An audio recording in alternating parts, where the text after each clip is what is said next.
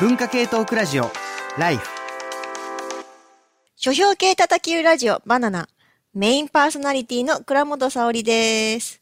今回は2021年11月14日放送の TBS 文化系トークラジオライフ聞いてよチャーリー私がコロナ禍に考えたことという回に絡めて今日のバナナは国籍と居場所というテーマでおすすめの本を紹介します。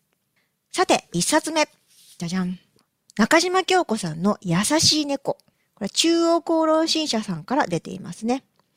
これ、主人公は、まやちゃんという名前、まあ、語り手はまやちゃんという名前の女子高校生なんですけれども、彼女のお母さん、シングルマザーだったんですけれども、この彼女のお母さんのみゆきさんが、年下のスリランカ人のクマさんという男の人と恋に落ちるんですね。で、このクマさん、とても気が良くって優しい人で、あの、二人は恋に落ちて、三人は家族になるんですけれども、ところが、このクマさんが不手際で、ビザの更新ができなくって、不法残留で東京入国管理局に収容されてしまうんですね。で近年こういう入管の、こう、すごく辛い状況みたいなものがニュースにもなりましたけれども、このさ、えっ、と、小説の中でも、熊さんとの生活を守るために法廷に出たまやちゃんが、この心ない言葉を投げつけられる場面はもちろん、この何気ない日常の積み重ねの描写に、人一人分の人生のかけがえのなさっていうのが、すごく刻みつけられてるんですね。すべての人が大切にされるべき個人であるというのが人権のことだと思うんですけれども、これってコロナ禍でみんなが考えたことだとも思うんです。なので、この機会にぜひ読んでいただきたい一冊です。で2冊目。モーメント・ジューンさんの日本移民日記、岩波書店から出ている本です。こちらは、えっと、韓国出身のラッパーのモーメント・ジューンさんが、こう移民として実際に日本で生活している立場から、日本社会の風景を綴ったエッセイです。これね、もう、とにかく言葉がね、まっすぐで鋭いんですけれども、でも不思議と風通しがいいという。例えば、日本語上手ですね、とか、〇〇さんは心が日本人だからっていう言葉ってありますよね。でもよく考えてみてほしいんですけど、この場合の日本語って何ですかっていう。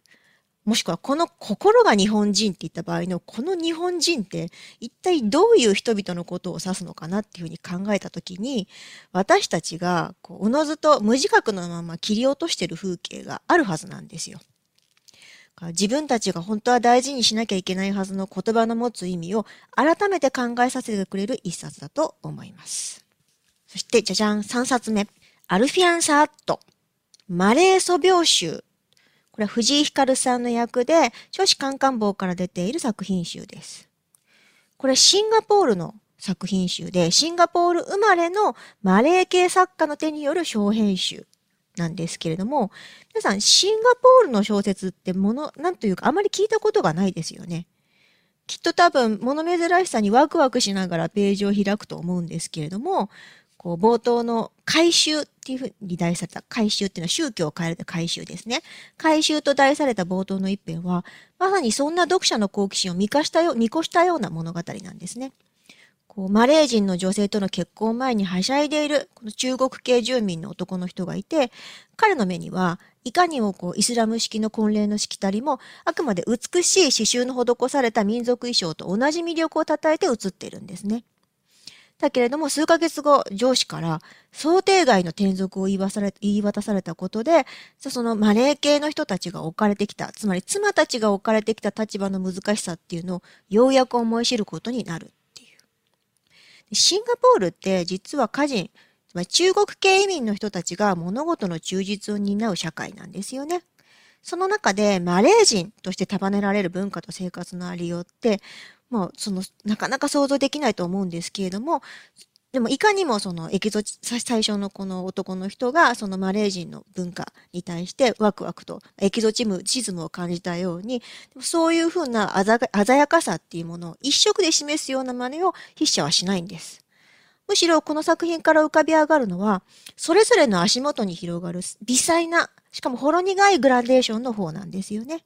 そこから結局は人の人生というもの、個人の人生というものの差異が浮かび上がるという。ぜひこれもこの機会に読んでいただきたい本です。で今回紹介した3冊は、1冊目、中島京子さんの優しい猫、中央功労新社。2冊目、モーメントジュンさんの日本移民日記、岩波書店。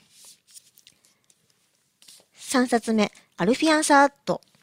マレー素描集、藤井光さん書士カンカン本の本ですね。この3冊でした。書評系叩きラジオバナナ。お相手は倉本沙織でした。